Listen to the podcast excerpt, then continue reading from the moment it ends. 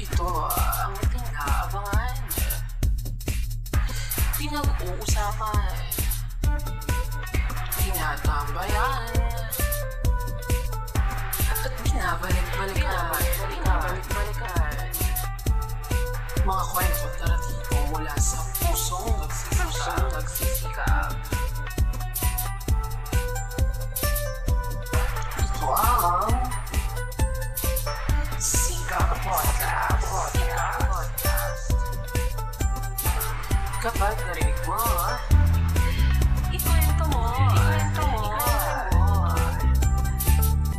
Magandang gabi mula Luzon, Visayas at Mindanao. Naririto na naman tayo sa paborito niyong balitaktakan tuwing linggo ng gabi. Ito ang Rated KKK.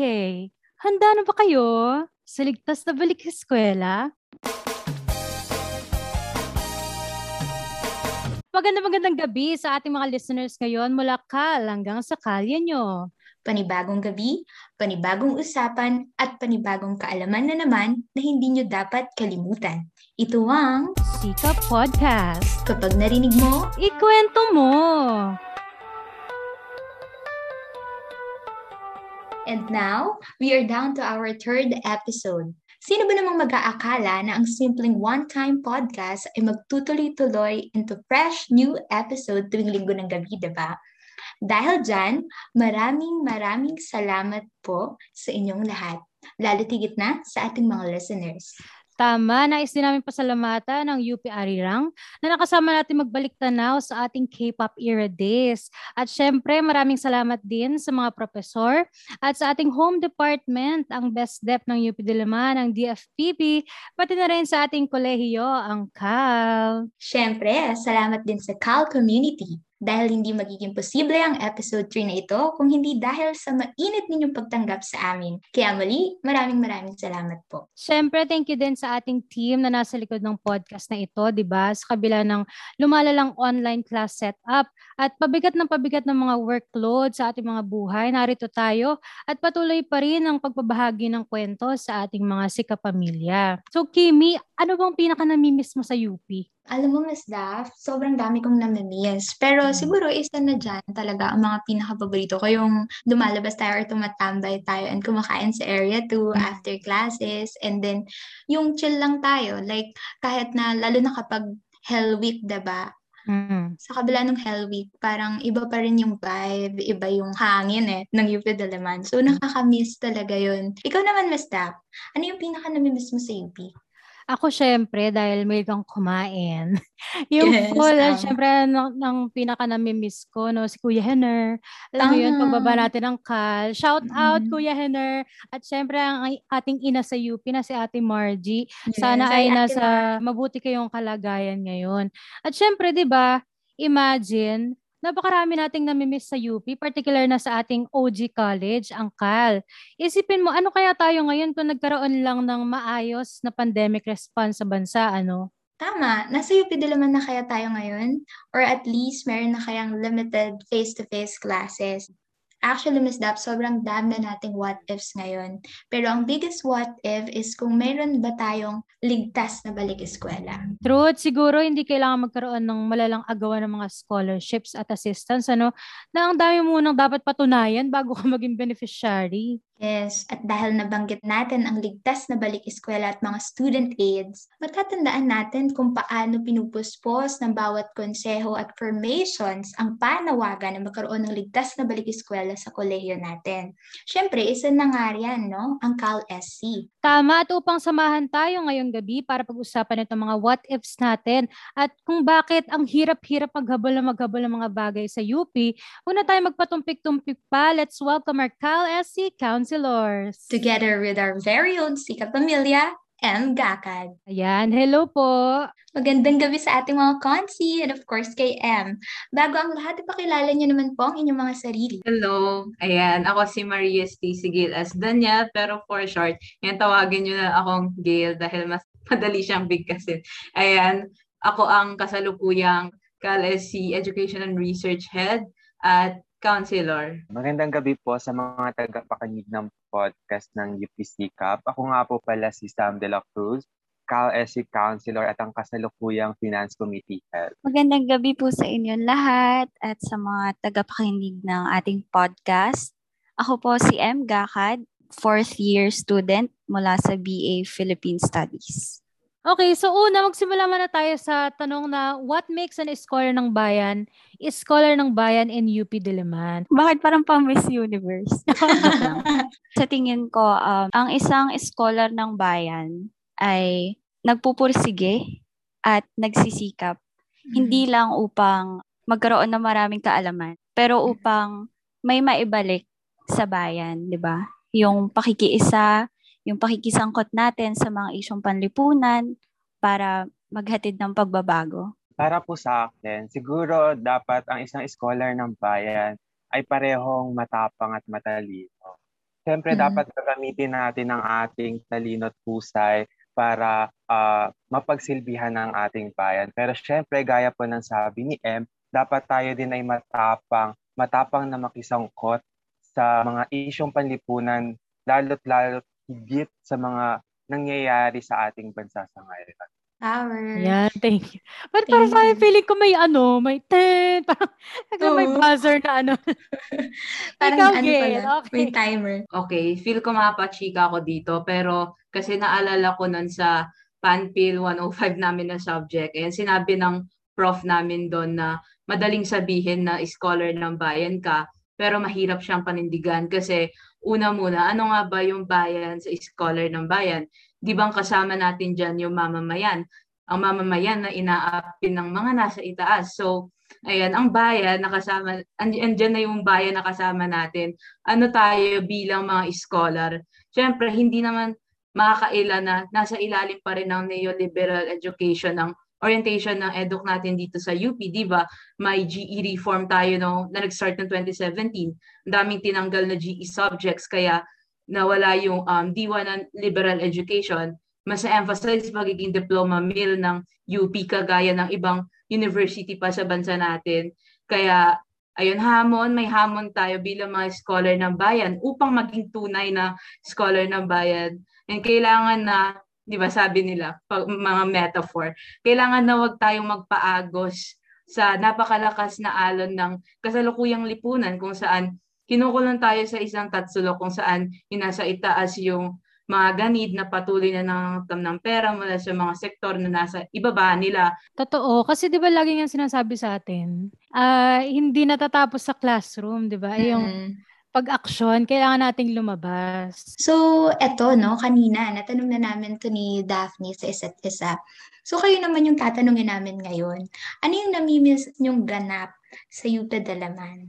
Meron ba kayong maituturing, no, na we could have been, you know, yung parang since ang dami ng kinuha sa atin ng pandemic na to. So I know meron kayong mga pagmumuni-muni tungkol sa mga namimiss niyong ganap sa kaya lang din naman ng mga nabanggit niyo po kanina. Siyempre, namimiss ko yung idea na kakain sa Area 2 kasama ng mga kaibigan after na isang super nakaka-stress na klase. Pero bilang isang dormer din, siguro nakakamiss lang din balikan yung mga panahon na naglalakad ka, nagmumuni-muni sa, mm-hmm. UP Diliman na wala ka ibang iniisip. Nagpapatanggal ka lang ng stress sa nature ng UP Diliman bilang ang UP nga ay uh, tahanan ng napakaraming at magagandang mga puno sa Pilipinas. Oh, ayan, dormer pala si Sam. Mm. Ito din si Kimi, dormer Oo. din. Gusto ko nakakamiss, no? Ang pagiging dormer. Kaya ngayon nakikinig ka pa sa music. Yes. Naglalakad ka lang. Mm-hmm. Tapos makakita ka ng mga ano, basketball player. Kasi Ama. dahil kay Ate Su, di ba? Nagpupunta kay Ate Sulagi. Lagi kang sisilip-silip doon. Ay, meron ba ditong ano? Meron ba dito hindi naka-experience sa inyo? Oo. Meron ba? Ayan pala si Gail. Ah, si Gail! Naku, hindi mo na-experience ang face-to-face. Hindi pa pala niya na-experience. Nako, edi uh, for sure naman meron siguro mga sinasabi ng mga ate and kuya mo na oh. naka-experience ng face-to-face. So ano, ano na naman nilook forward mo na lang? Oh, next ta- year. Sige, ayan. Sabihin natin year. next year. Kung na. next year, magkaka-face-to-face oh, na. magkaka-face-to-face na. Ano ang pinaka nilook forward mo sa UP? Grabe, sana ang ano next year. Oo, no? Sana magdilang anghel tayo lahat. Tama. Pero nilook forward ko syempre, kagaya ng mga paborito kong bagay noong may face-to-face din nung senior high. Gusto ko rin talaga yung nakikinig ng music habang naglalakad. Feel ko mas dramatic siya sa UP. At ayun, syempre kumain sa labas pag stress, ganyan. Em, ikaw, ano naman pinaka namimiss mo sa UP bukod sa akin? Ay, totoo naman yun. okay, Daph. Siguro ano, yung mga puno. Kasi may ano, may may kakaibang peace. 'Di ba? Parang pagtatambay ka lang sa sunken garden, ganyan. O kaya naman kapag after class, yung kakain lang kayo sa mga kiosk.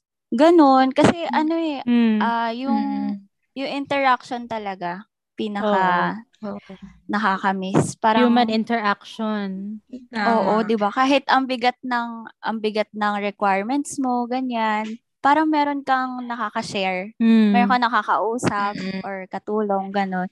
Tsaka syempre yung ano, malapit na mag-December, yung Lantern Parade. Ayan, 'di ba? Sobrang nakakamiss ang face-to-face classes sa UP, di naman sa totoo lang.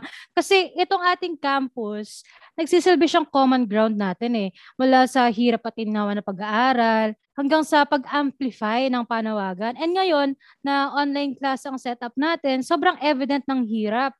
Mula connectivity hanggang sa stress and anxiety na dala ng kanya-kanya nating struggles ngayong pandemic. And with that, ano-ano yung mga initiative ng council to help our community? And una, pinapanday natin yung um, relasyon natin with the admin at yun nga kamakailan lang ay nagkaroon tayo ng dialogue with them at narinig natin yung mga inisyatiba nila at mga stances nila hinggil sa mga issue, as in, hinggil sa mga issue sa kolehiyo natin. At mula rito, mas nagkakaroon tayo ng opportunity na ayun, i-forward yung calls, yung mga demands ng mga students tungo sa admin kasi hindi naman tayo makakilos ng tayo-tayo lang, especially kung pinag-uusapan natin ay yung welfare talaga ng students sa remote learning. Tapos, ayun nga, syempre tayo sa address sa address, sa address committee, and tuloy-tuloy yung pag-post natin, yung pag-graph natin ng mga statements, pag ayan, may mga umuusbong na issue hinggil sa ligtas na balik eskwela, sa campaigns natin, sa mga issues na um, nakaangkal sa education sector. At ayun nga, bukod sa mga pagpapalakas ng kampanya sa admin at sa pamamagitan ng plataforma natin, syempre meron din tayong mga inisyatiba na talagang nagbibigay ng um, mga financial help para para sa mga rekisito sa remote learning. At sa tingin ko ay masasagot ito ni Councilor Chua. Tama naman po yung ah, nasabi ni Councilor Gil. Ano? So dahil nga sa patuloy natin sa remote learning setup, hindi naman lahat ng mga mag-aaral ng CAL ay may pribilehiyo na magkaroon ng stable na internet na connection. Ah, ramdam po natin na maraming mga mag-aaral ang nakararanas pa rin ng kahirapan tungkol sa kanilang internet connectivity. Kaya naman nagkaroon ng inisyatiba ang konseho na magbigay ng assistance sa mga estudyanteng nag, nakararanas ng kahirapan na ito para bigyan sila ng data load allowance linggo-linggo. Yun naman po yung pinaka-initiative na tumutungo talaga para matulungan yung ah, mga estudyante patungkol sa kanilang ah, pag-aaral naman po. Pero ang ano ha, ang galing ni Gail in fairness, kahit never naka ano, Oo, di ba? Nakaka- experience.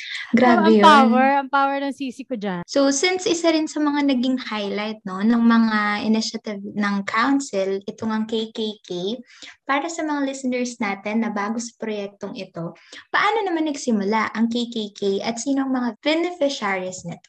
So yung ah, KKK o ang Kasama Kakaeskwela ay isang proyekto na sinimula ng holdover term ng UP Diliman College of Arts and Letters Student Council na sa pangunguna na ng Nooy Finance Committee Head at ang ating Vice Chairperson ngayon na si Pacha Moncho. So ang KKK ay isang inisyatiba nga po na naglalayong magbigay ng ah, data load allowance assistance sa mga mag-aaral ng kolehiyo ng arte at literatura na nakakaranas ng kahirapan kasi nga patuloy pa rin na nasa remote learning setup tayo dito sa UP. At dahil na rin sa walang sapat na tulong na natatanggap ang mga mag-aaral ng UP mula sa gobyerno at mula sa admin mismo ng UP. So dito naman po uh, nagsimula yung proyekto na ito ng konseho. Ayan, so ito curious kami, saan ba kumukuha ng pondo ang KKK? So yung uh, pondo po na uh, nakukuha sa ng KKK ay mula sa mga donasyon ng iba't ibang mga grupo at uh, individual na nagpapabatid ng tulong para sa mga benepisyaryo ng ating proyekto. At isa pa ay nagsasagawa din ng konseho ng iba't ibang mga inisyatiba para makahikayat sa mga tao, hindi lang sa mga mag-aaral ng UP mismo, kundi pati sa uh, ibang mga individual na magbigay ng tulong din talaga doon sa mga mag-aaral ng HAL na nakararanas talaga ng kahirapan patungkol sa kanilang internet connectivity. So, since nasabi niyo na rin, nasabi na rin na Sam yung tungkol sa pondo at may overview na about KKK. So, syempre yung iba pa rin, lalo na sa mga bago lang nakarinig nito, ito ang palagit-lagi pa rin tinatanong nila, bakit mayroong KKK? Meron pong KKK kasi hindi pa rin nagsasag gawa ng maayos na plano ang ating gobyerno para sa isang ligtas sa balik eskwela. Habang patuloy tayong na nakalugmok sa remote learning setup, hindi natin na iiwasang maisip na meron pa rin talaga mga estudyante, hindi lang sa CAL, kundi sa buong Pilipinas, na walang pribilehiyo na magkaroon ng stable internet connection. Kaya naman, uh, ninanais talaga ng konseho na magsagawa ng ganitong proyekto ng sa gayon ay kahit papano makabigay ng uh, kaunting tulong sa mga estudyanteng nakararanas ng ganitong kahirapan. Okay, so technically itong KKK initiative ay learning assistance para sa mga artista ng bayan in the form of flow, di ba? And kapag mas maraming sponsors, mas malaki ang tulong na nam ipapamahagi. So ayan, sige muna tayo sa mga potential sponsor na nakikinig sa atin ngayon. Baka naman, may ganun, donate na kayo. donate, donate. Oo. Pero bago muna ulit tayo dumako sa ating usapin ng assistance and other scholarships, balik muna tayo sa ating mga artista scholars na guest natin ngayon. So ang tanong, ano naman ang pinakamahirap na experience nyo as students ngayong remote learning? Ah, uh, pinakamahirap na experience ko sa remote learning, syempre yung sa internet. Kasi ang gamit ko lang na internet talaga ay data. And 'di ba, ano siya eh, hindi siya unlimited. So, tapos malakas pa kumain ng, ng data yung mga apps tulad ng Zoom, uh, minsan may Google Meet, ganyan. Tapos yung mga uh, Google Classroom. Kasi lahat online na eh, di ba? Tsaka, ano rin yung signal. Kasi minsan, kahit may load ako, kahit uh, sufficient yung data ko, mahina yung signal. So, either naglalag o kaya mawawala ka sa meeting. Tapos, naalala ko may time dati na hindi na ako nakabalik. Parang tinatry ko mag-login pero naglo-loading na lang siya. Ganon. So, ang hirap kasi hindi ko na alam kung ano yung na-miss ko na, ano, na part ng lesson. And isa pa is yung sa environment kasi hindi sa lahat ng oras ay student-friendly yung environment ko. Madalas may mga um, maingay, ganyan. Kunwari yung mga manok, gano'n. manok ng kapitbahay. O kaya yung kapitbahay mismo, gano'n. So, mahirap mag-concentrate. Ayun, yun lang mainly Ayun. talaga yung sa internet, sa hmm. environment. At saka bukod pa mm-hmm. dun, syempre, kapag may kasama ka pa, di ba, oh, paano yun? Pag may kasama may ka pa sa bahay ka pa nyo. sa net din. Oo. Oh, Na kailangan din makishare sa data mo. Mm-hmm. Oo, mahirap, ayun, mahirap din. Ikaw naman, Gail. Ito si Gail dahil nga very ano, no, naku-curious ako kasi Oo, never siya naka-experience never ng face-to-face sa UP. For sure, ang dami. Ang dami mong challenges na kinaharap. So, pwede mo ba i-share sa amin yung mga challenges na na-experience mo ngayong remote learning? Um, ayun, siguro unahin ko yung pagiging isang student ko under malikhaing pagsulat. So siguro una dyan yung accessibility sa mga um, doc- documents, ganyan sa mga resources para sa mga readings, ganyan, mga importanteng stuff para sa mga thesis papers. Kasi hindi tayo wala tayo ano eh wala tayong sapat or easy na access sa library. Hanggang ngayon hanggang ngayon nangangapa pa rin ako kung paano ba i-open yung yung ano yung Open Athens Win or something. Basta yung sa mga ano sa mga online na kineso ng UP Library ngayon. Tapos ayun nga what more pa sa mga nagfi-thesis 'di ba na mga students ngayon kumusta kaya yung ano nila yung gaod ng thesis nila tapos ayun nga, parang hindi lahat ng environment natin, hindi lahat ng tahanan natin ay tahanan. Hindi lahat ng bahay natin ay may safe space para sa learning. Tsaka sa para sa akin or feel ko naman ano na siya popular popular opinion siya or material condition talaga siya. Hindi magiging sapat yung espasyo natin ngayon para sa um, genuine na pagkatuto. Kasi ayun, bumabala, bumabalakit sa atin tong screen eh. Itong screen na kung saan limitado lang yung naga, na ano natin, nagagagap natin. Kasi ang daming distractions. Left and right may mga noises. Left and right meron sigurong mga nagsisigawan dyan, may manok, may aso. Tapos, syempre, maraming mga nangyayari na hindi natin inaasahan, mga brownout, ganyan, bilang taga Pangasinan, no, taga province. Grabe, kanina lang sa MPS 174, biglang nag-brownout habang, habang malapit na reporting namin. So, very haggard siya kasi yun nga, dula, dula siya. Tapos yung kailangan mag-perform. At feel ko, hindi lang ako yung nakakaranas talaga nito, bilang nasa iba't ibang lupalop naman ng bansa yung ba- scholar ng bayan, ganyan at ayun, struggle talaga natin to ngayong remote learning. Napaka anti-student, anti Mm. Ikaw, Sam, ano yung pinakamahirap na experience mo ngayong remote learning? Siguro bukod sa kahirapan natin sa internet, isa din sa pinaka-importanteng dapat meron yung mga estudyante ay yung maayos na gadget, maayos na laptop. Especially, ano, dahil isa akong uh, English Studies language major, ang mga rekisito ko sa mga klase ko ay puro papers. So, uh, buong magdamag na nakaharap ako sa laptop. So, siguro yung pinakamahirap na experience ko ngayong remote learning ay yung sinukuan ako mismo ng laptop ko. Dahil araw-araw kong gamit, uh, uh, buong magdamag na nakabukas. So, hindi na niya kinaya at uh, nasira na siya. So, uh, bale parang naalala ko na meron akong isang linggo na wala akong magamit na maayos na laptop. And yung backlog na uh, naipon ko sa mga panahon na yon ay sandamakmak na napakahirap habulin na maapektuhan na pati yung mental health mo, maapektuhan na pati yung um, sarili mo kasi parang mawawala ka sa vision na paano mo magagawa yung mga requirements mo nang itatype mo lang siya sa cellphone. So, naisip ko na ako na may privilege na may laptop noon ay na bigla nagkaroon na nawala nga tapos may cellphone naman. Paano pa kaya yung mga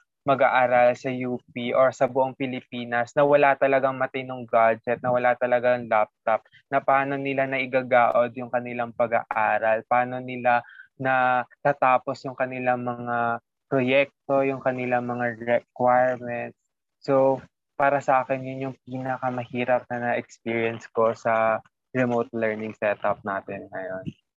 So yun, parang sa mga nabanggit nila, no, talagang dun pa lang makita mo na yung mga mm. struggle na struggles na kinakaharap natin. Ikaw naman, Miss Duff, syempre nalaman na natin yung mga ano nila, mga struggles nila. Ikaw, ano yung isa sa mga challenging moments na kinakaharap o kinaharap mo ngayong online class?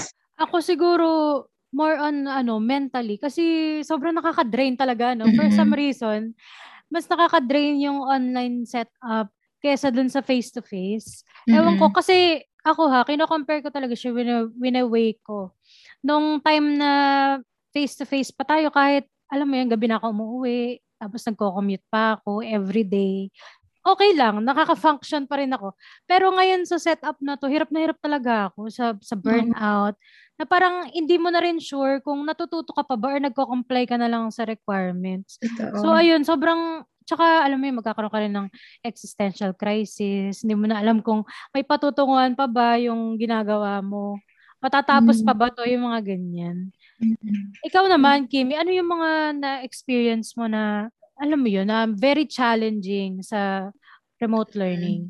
Well, actually, di rin naman nalalayo dun sa'yo mentally rin. Lalo na siguro, hindi kasi ako sanay din na parang nandito lang sa bahay, wala akong ginagawa ganun, na yung hindi ako nakakalabas. And then, ang isa pa sigurong struggle is yung habang nag-aaral ka or habang meron kang ginagawa sa ACADS is may responsibility ka rin dito sa bahay. So, isa yung struggle ko na nahahati syempre yung attention mo and yung mga gampanin mo dahil syempre panganay ako dito sa bahay.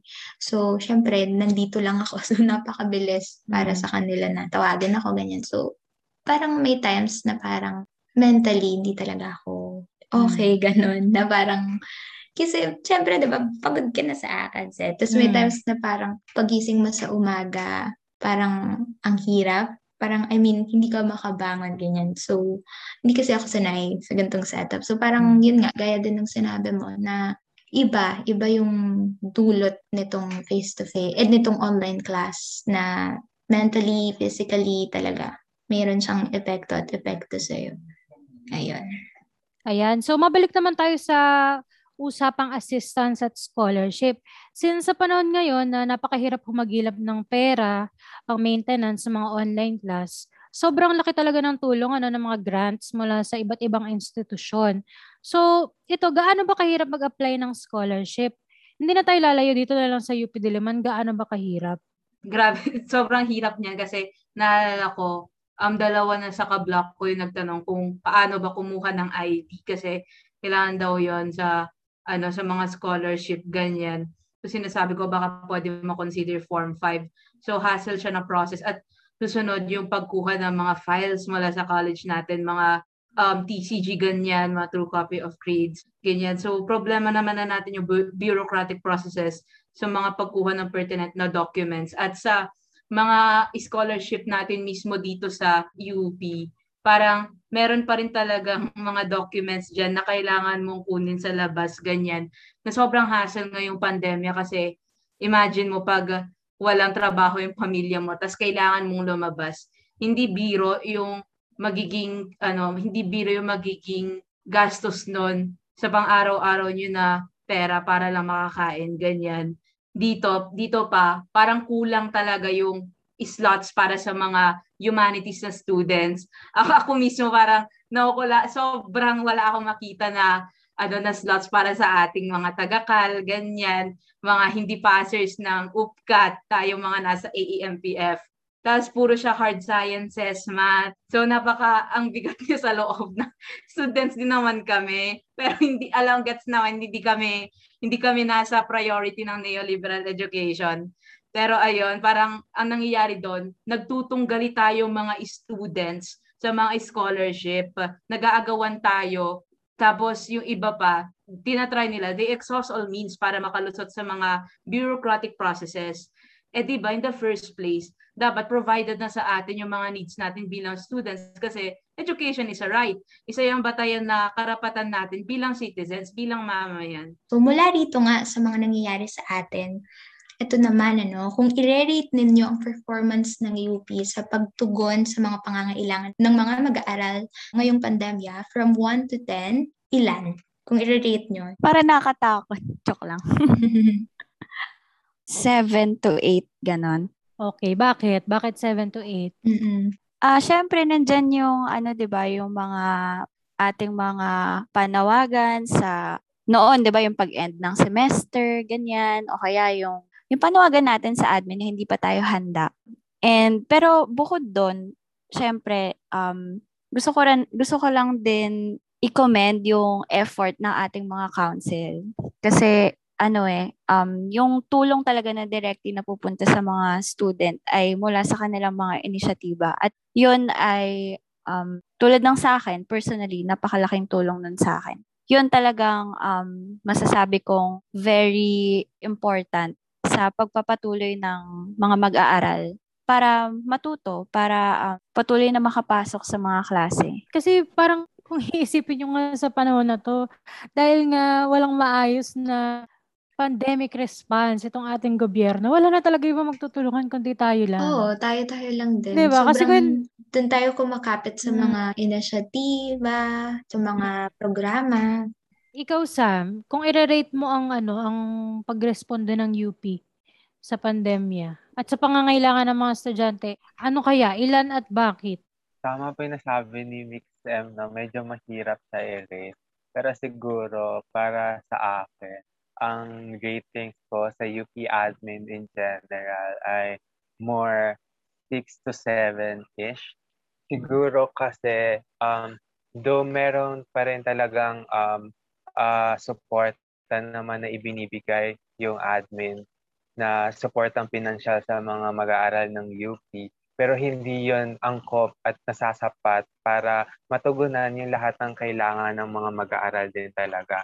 At sa usapin naman ng ACAD is medyo nakalulungkot din talaga na minsan ipinapaubaya ng admin sa mga guro mismo yung uh, yung responsibilidad para para masolusyonan yung mga panawagan ng mga estudyante ukol sa ACAD is medyo nakalulungkot na uh, iniiwan sila minsan sa ere kung paano uh, paano matutugunan ng mga guro yung mga panawagan natin. And yung pag-end the medyo matagal pa rin natin bago napagtagumpayan. Though ayun, masasabi ko pa rin uh, maganda dahil napagtatagumpayan natin in the end. Pero ay uh, ang nakalulungkot lang na kailangan nating struggle ng malala ang uh, pakikipag-usap sa UP admin para lang mapakinggan talaga nila yung kahilingan o yung panawagan ng masang sangka estudyantehan sa UP. Sige, sabihin ko, siguro 5 out of 10. Ayan, equal. Kasi una, minus 5 siya. Kasi yun, um, hindi agaran na tutuganan yung mga calls ng students amid the pandemic and kahit sa gitna ng typhoon sa sa gitna ng typhoon, ganyan, kahit sa ECQ, sa ECQ kung saan namamatay na yung mga kamag-anak natin, kaibigan. Tapos amid doon, ang dami nilang posts about world rankings. Tapos gula na lang talaga, mga lampag tayo sa lahat ng comment section ng mga posts na yon. Tapos yun nga, di ba, mabagal talaga yung pagtugon nila sa end of sem campaign. Nalala, naalala natin, ang kinatas nun is yung no-fail policy. Pero ang call natin ay end the sem. Siyempre, tagumpay naman siya pero hindi natugunan ng buo yung call ng student kasi ayon, gagaya ng sinabi ni Sam kanina, inilaan nila yung decision sa mga guro. So manifestation ito na wala silang concrete na stance hinggil sa mga calls ng students. At ayun nga, okay, sige, may mga scholarships, di ba? Thank you naman. Pero kulang yung budget natin. Itong five na natitira sa ano na to, sa estado na to, sa Rehemeng Duterte Ayun, 'di ba may mga scholarships ganyan, pero kulang yung budget natin. 'Yun, kay yung, yung budget natin na nagmumula sa estado mismo kasi in general, nasa priority ng um, regime na to, yung NTFL cap, pambubusa sa taong bayan. So hindi talaga ma-provide ng UP ang lahat sa atin. At sa tingin ko, uh, collective talaga siya. So dapat talaga madiin yung pag uh, pangangalampag natin sa BOR ganyan na maging mas militant, ganyan. At mismo pangangalampag natin sa gobyerno collectively para ilaan yung pondo sa sektor ng edukasyon at syempre sa health sector. Ayan, so dahil nga nabanggit niyo yun, ano, uh, para sa inyo, bakit ang tagal-tagal mangyari nitong ligtas na balik eskwela? Ah, totoo. para sa akin, matagal mangyari yung ligtas na balik eskwela kasi mali yung prioridad ng gobyerno natin sa uh, mga dapat talaga nilang aksyonan ng mga dapat nilang gawin. Ang tagal magbalik natin, magbalik sa eskwela kasi mas uh, tinutuon ng gobyerno yung uh, kanilang um, kanilang atensyon sa mas kung paano sila makakapagkimkim pa ng mas maraming kapangyarihan. Imbes na uh, paigtingin ang solusyong medikal para uh, masolusyonan ang ating kinakaharap na problema sa pandemya at nang sa gayon ay makapagbukas ng paunti-unti ng ligtas ang ating mga eskwela. Pero hindi ganun yung nangyayari. Eh. Mas pinagtutuunan ng pansin ng gobyerno na paigtingin yung uh, kanilang uh, kanilang power. Mas binibigyan nila ng pondo yung ah, mga pulis at militar, yung NTF, EDCAC, imbes na ah, mas dagdagan ng pondo inilalaan para sa sektor ng edukasyon, sa sektor ng ating ah, kalusugan. Kaya feeling ko hindi din talaga ah, hindi mahirap talaga natin makamtan yung ligtas na balik eskwela hanggat hindi naiisip ng gobyerno yung mga dapat na ah, bigyan nila ng prioridad sa panahon ngayon ng pandemya. Ako sa tingin ko, tulad ng sinabi ni Sam, no, yung priorities talaga ng um, administrasyong ito. Kasi aware naman tayong lahat na talagang kulang na kulang yung kanilang, kumbaga, nandun talaga yung in- incompetency sa pagtugon sa mga um, pangangailangan.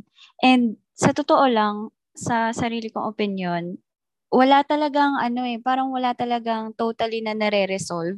Alam niyo yun, yung na aano lang siya, nalilipat lang yung napakaraming isyong umuusbong, ganyan. Mhm.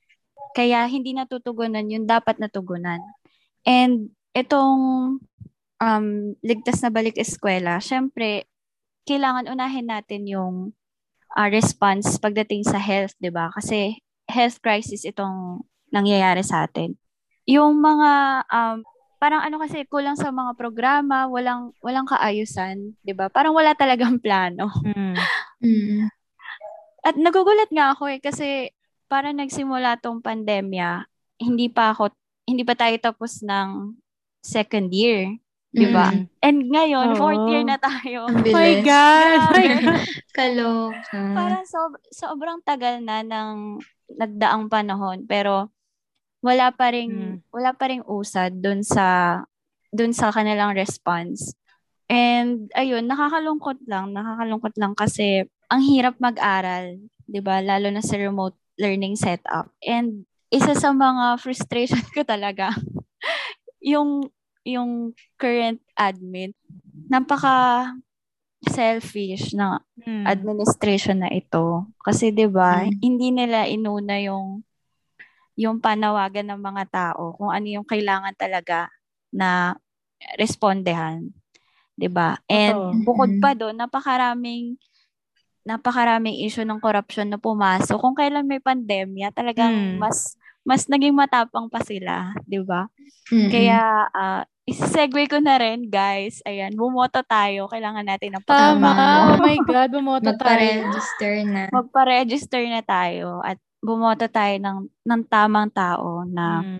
makakatulong sa atin. Kasi 'di ba may pag-asa pa rin. May pag-asa pa rin. Mm. Huwag tayo mawawala ng pag-asa. Ayan. Mm-mm, Malay nyo makagraduate tayo ng face-to-face, Oh my diba? God. Oo. Ayan, baka dadalhin pa namin si Gil sa ano, sa Oo. sunken. Totoo. Uupo pa kami doon. Magmumuni-muni pa Pero kami. ayan, Diyos ko, dahil nabanggit mo na, ito nakaka-frustrate din. Dahil yung ano, alam mo yun, kahit yung simpleng right mo na pagboto, ang hirap din, 'di ba? Kasi nakikita Oo. mo yung dito lang eh, dito sa sa Binangonan. Napaka-inaccessible ng mga ano, ng mga registration booth. Mm, Maganda sana, maganda sana kung ano, yung bawat barangay. Kasi anong nangyayari dito, parang buong Binangonan sa isang location lang nagpapa-register. Dapat meron bawat ano. Oo, sana meron. Tapos Barangay. ano, may may mga ano pa dito, may limit, may number of people lang na may entertain nung araw na yun. So sana gawin naman nilang accessible, 'di ba? Mm. Okay na, okay na ano, okay na in-extend. Pero sana naman wag niyo na kaming pahirapan. Diyos ko, hirap na hirap na po ang mga Pilipino. So, ayan, ah, bumoto na kayo, guys. Boto na alam ko, alam ko ang hirap. Ang hirap ngayon, pero ayan, let's do our part, 'di ba? And it's our right. Kaya Mm. bumoto na tayo. Anyway, sino sino pa si Gail? Si Gail na, no? Oo, sigil na. Bakit ba? Bakit? Bakit ang tagal-tagal ng ligtas na balik eskwela? So, sige, iside ko na lang din yung NUSP, ganyan. Nakiisa kasi tayo sa roadmap for ligtas na balik eskwela nila.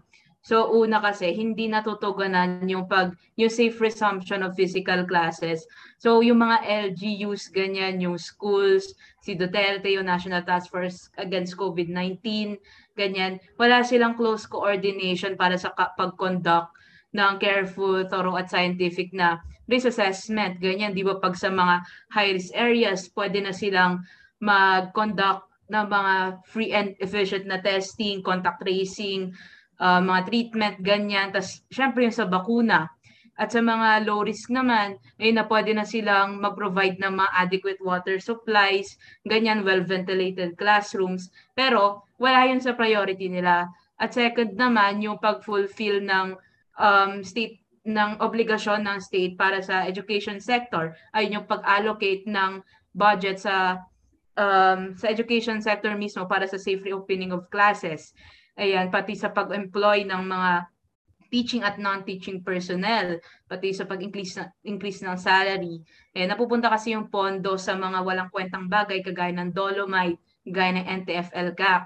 Ayan, at last naman, ayun, hindi nila hindi nila tinutugunan yung democratic rights tsaka welfare ng students, teachers, tsaka staff. Ayun, hindi hindi nila tinutugunan yung mga calls natin. Ganyan yung mga teachers, yung mga students, yung mga staff tapos, ayun nga, hindi nagiging safe space sa atin yung bansa ngayon dahil nga kaliwat kanan yung red tagging, ganyan. Tapos pinapasok nila, walang pahintulot nila pinapasok mismo yung UP at iba't ibang university. So bago tayo magtapos ngayong gabi, no? Huling tanong para sa lahat. Kapag nakabalik na lang kayo sa UP Diliman, ano ang una ninyong gagawin? Feeling ko po sasagutin ko muna para kay Gail. Baka parang sasagagawin ni Gail yung sinabi Kim Chu sa ano, inakapatid anak. UP andito na ako. Siguro po ano, una-una kong gagawin pag uh, balik sa UP ay pupunta ako ng uh, CAL kasi 'di ba nung face-to-face classes nagrereklamo tayo pag yung klase natin sa fifth floor ng CAL New Building pero siguro, di na ako magre-reklamo kahit araw-araw pang sa pinakatok-tok ng building yung klase ko. Basta nasa uh, face-to-face na yung klase natin. Basta makakabalik na tayo sa UP, ayos lang. Kasi ilang taon tayong pinagkaitan ng normal na uh, setup ng pag-aaral. So, uh, parang sobrang nakakamiss to the point na yung mga nire-reklamo mo dati nung face-to-face ay gusto mo nang ma-experience mm. ngayon. Mm. Siguro yun yung pinaka una kong gagawin. Punta ako ng Cal New Building kasi it bring back it brings back so many memories. So, yun.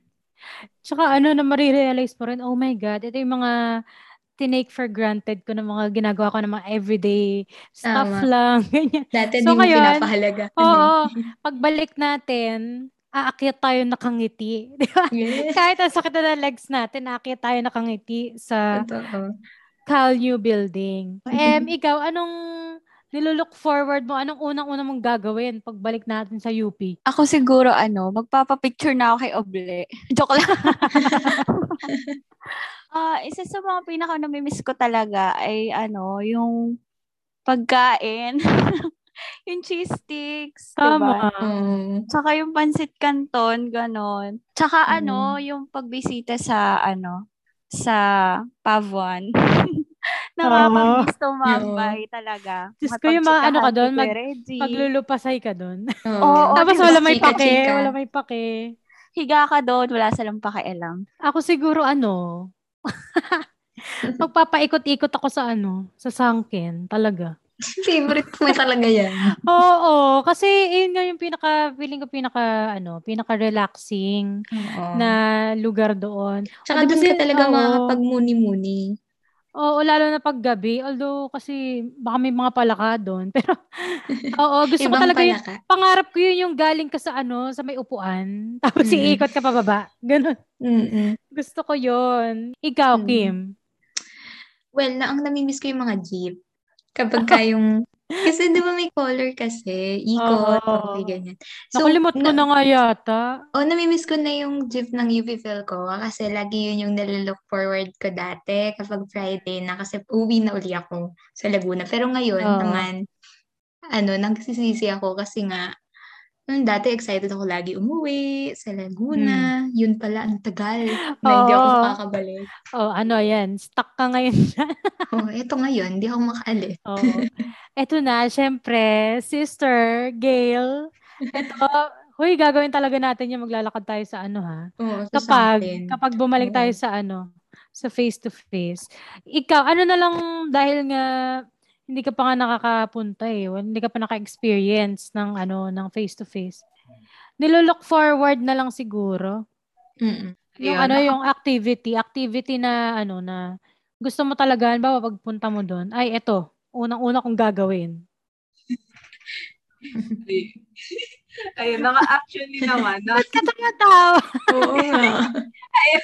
nakapunta naman na ako sa ano, sa Cal Building noon. Pero Oo. Mm. gusto kong pumasok doon, syempre. Feel ko, na ma-excite ako kahit anong floor pa yan. Kahit fifth floor. Girl, mag-up and down ako dyan. Ayun, tapos, syempre, yanyakapin yung mga friends ko, ganyan. Yes. Like, halapila sa mga new faces. Hi, hello. Tapos, syempre, lumapit kay crush, ganyan. OMG! Sino bang crush mo? Ispill mo na yan. Mali mo nakikinig, mali mo nakikinig ng podcast. Oh, i-shout out mo naman. Umamin ka na. Wala pa. Dapat dramatic. Yan yung nilook forward ko, Oo. mag-confess sa akin. Ah! Hoy, pero ang advice ko sa'yo, wag, wag magkaka-crush sa ano ha, sa ka, ka-block. Tama. Wag, never, wag. Oh, masisira Mapanganib. ang lahat. Char. Okay, so any last message, be it inspirational or what, para sa ating mga scholar ng bayan, artista ng bayan na nakikinig sa atin ngayon. O yan, dahil nandiyan ka na ngayon, Gail, ano bang last message mo Go. sa mga scholar ng bayan? Sabi ko sa'yo, mag-confess ka na sa crush mo ngayon. Kaya nga, i-shout out mo na. Oo, i-shout out mo na kahit initials lang daw. Eh, paano pag nasa kabilang college? Charot! Joke lang. Din naman siya Hoy! bilang mga jowable tayo. Sorry. Oo. Okay lang yun, wag lang sa engineering. Ah. Charot! Nag, ano na, Anyway. nag-college drop. Okay, go. Siyempre, mga artista ng bayan, ganyan. Palagi nating sinasabi na, yan, kumilos tayo sa gitna ng mga, sa panahon ng ligalig, ganyan, sa kaliwat ka ng suliranin na kinakaharap na iba't ibang sektor ng lipunan. Yan, tama naman siya at wag natin siyang itatanggal sa isip natin at sa praktika natin kasi nasa ilalim tayo ngayon ng isang pasista na ayan, may mga iskema na iba't ibang forma ng pamamasista na inaatake yung academic freedom natin at yung democratic rights natin. At ayan, syempre nilulook forward ko na magka-meet-meet tayo soon. And kaya dapat, para mangyari yan, super militant tayo, ganyan. Patuloy na mga mga lampag kasama ang malawak na hani ng masa. Ayan, ano, collective power, yeah, collective action.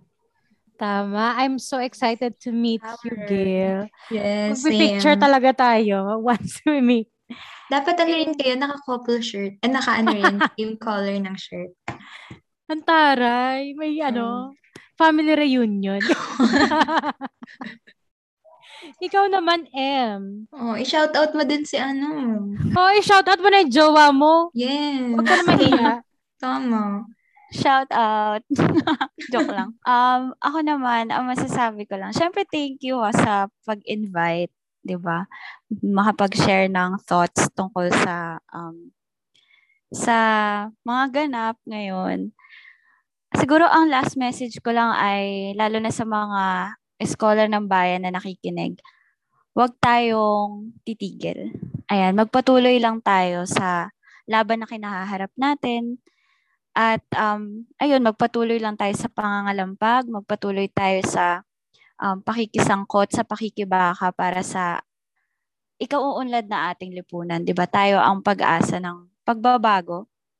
Kaya um, kahit ano man yung kaharapin natin, harapin natin ito ng sama-sama. Ayun, yun lang. Ang taray, very Miss Universe talaga. Tama. Meron talaga Harapin tayong- natin ito ng sama-sama. Oo, meron talaga tayong guest na ano eh, from. Oo. Miss Universe. Maraming salamat uli, candidate number 12. Kayo naman, Sam, ikaw, any last message sa ating mga listeners? syempre, ano po, maraming salamat sa pagbibigay ng oportunidad na makapagsalita sa ganitong platforma. Siguro, take ko na yung opportunity para uh, i-invite yung ating listeners na magbigay ng suporta sa mga proyekto ng uh, CalSC, especially sa aming proyekto sa Kasama Kaka-Eskwela 3.0.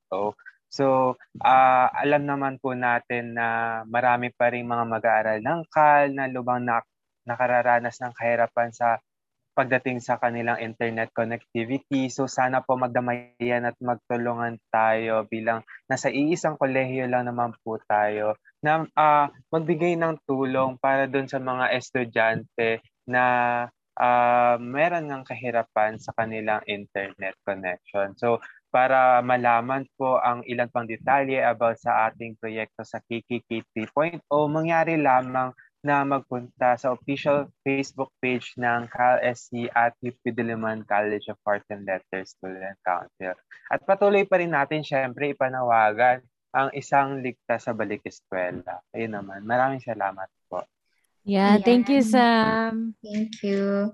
So yan, kung may mga upcoming event naman kayo or partnerships, mga racket and other guestings, invites, kahit sa loob pa yan o labas ng UP, imbitahan niyo rin sila shout out sa mga kaibigan ko and blockmates. Ayan, syempre, yung mga kasama natin dito sa podcast. And nandyan din sila Nephi, si Jancel, si Micah, si Zach, si Hans.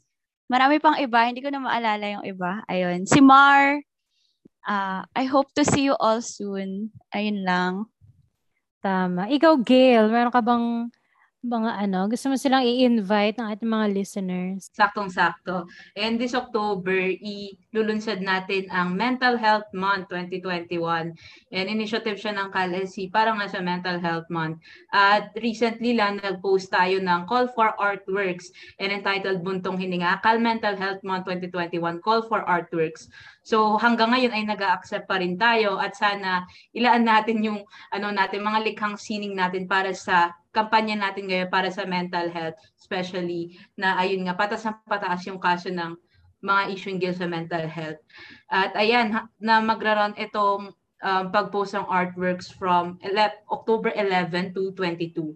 At sa October 30 din ay magkakaroon tayo ng MH Month Round Table Discussion from 3 p.m. to 5 p.m. At syempre, hindi pa final tong lahat, kaya antabay po tayo sa page natin na UP Diliman College of Arts and Letters Student Council.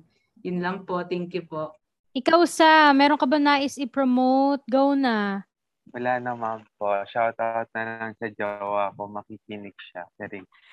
OMG! OMG! Sana all. Sana all. Miss Dog, binigyan Kimi. Overtime na naman kayo. Ay, teka. Nandito pa nga pala ang bubit ng sikap. In fairness, hindi ko umepal kanina ha. Nasaan ka? Ayun, nasa room ya. Ya ko kasi ako eh. Ba't ka naman nahihiya? Eh, kasi ang gaganda ang powerful ng mga guests natin kanina. Imagine, may Miss Universe pa. Diyos ko, naku, kunwari ka pa. Wala lang yung mai-input kanina sa usapan kaya hindi siya nagsasalita. Bebe, bebe. I have my defense. So, kami na talaga ako. Nakalimutan kasi ako ilagay sa script kanina. Ng script writer, kaya kailangan nakapasok. Nako, kanina na kasi ginawa yung script. Ay, sorry po. Sorry, sorry. Hindi. Kaya talaga wala rin yan kanina kasi iniisip pa rin ng mga staff kung ano ipapangalan sa kanya. Ay, hala, oo nga pala. Anong pangalan niya ulit? Magiging regular na ba bubit na to dito sa ating podcast? Oo nga, name reveal naman dyan. So, Bubwit, anong pangalan mo? Tala, my name reveal. Ang pangalan ng inyong bubuit ay si Skippy. We, totoo ba? Peanut butter yan. Bakit Skippy? Skippy, baka naman ito ang KKK o kailangan namin ng sponsor. Charot! Tama. So, baka naman sa mga ating mga nakikinig dyan. Sponsoran niyo na ang KKK at ating na rin kami. O Skippy, since may pangalan ka na, baka naman may mensahe ka rin sa ating mga listeners. Ano ang dapat nilang i-expect sa'yo? Ayan, sa ating mga listeners sa ating Sikap Podcast. So, magiging regular ng yung freshest na gas, kaya cruise na ligas. Kaya, asahan nyo ka na makikisingit sa Sikap Podcast kada episode at magiging masaya kung susunod na makaganapan. Siguro yun lang muna at wala pa akong masabi. Ayan, maraming maraming salamat, Skippy. Bumalik ka na nga muna dyan sa lungga mo. And syempre, thank you rin sa mga listeners na nag-suggest ng ipapangalan kay Skippy. Kung may mga gusto kayo ipagawa sa kanya, kung gusto siya mag-TikTok or kumanta, whatever, just comment down below. Isa na namang successful episode ang ating naitawid tonight. Tama. At bago tayo magpaalam, nais mo na namin pasalamatan ang aming scriptwriter na talaga namang ginawang nobela ang script natin tonight, di ba? My Tama. God. Tongue twister kung tongue twister, ha? At syempre, belated din sa'yo, Miss Oge. Ayan, happy happy birthday. At syempre, salamat din kay Sir Romulo Bakira na advisor ng UPC Cup. Maraming salamat din sa tagapangulo ng ating departamento na si Sir Vladimir Gonzalez. At kay Dean Jimwell Naval ng CAL. At syempre, maraming maraming salamat mula sa ating mga listeners mula CAL hanggang sa mga kalye nyo. Kung mayroon kayong iba pang mga komento, suggestion, mapatopic man yan, guest or host, huwag na kayong mag-atubiling magpaabot ng mensahe sa aming page. At huwag din natin kalimutang i-like ang aming social media pages at UPC Cup sa Facebook, Twitter, and Instagram. At para naman sa mga collaboration, partnerships, and sponsorships, Sige na naman oh, please. Tuyot na tuyot na kami dito. oh. ayan, i-email lamang kami sa sikapodcast at gmail.com. At syempre, huwag din natin kalimutang i-follow ang ating Spotify, hit the notification bell para lagi kayong maging updated sa ating mga fresh episodes. Tama. Muli, ako si Kimi, ang magandang binibini ng mabini. At ako naman si Miss Duff na naniniwala sa kasabihang, tsaka man ako sa inyong paningin, mas tsaka ang presidente natin. Nakikinig ka sa Sika Podcast. kapag narinig mo Ikwento mo!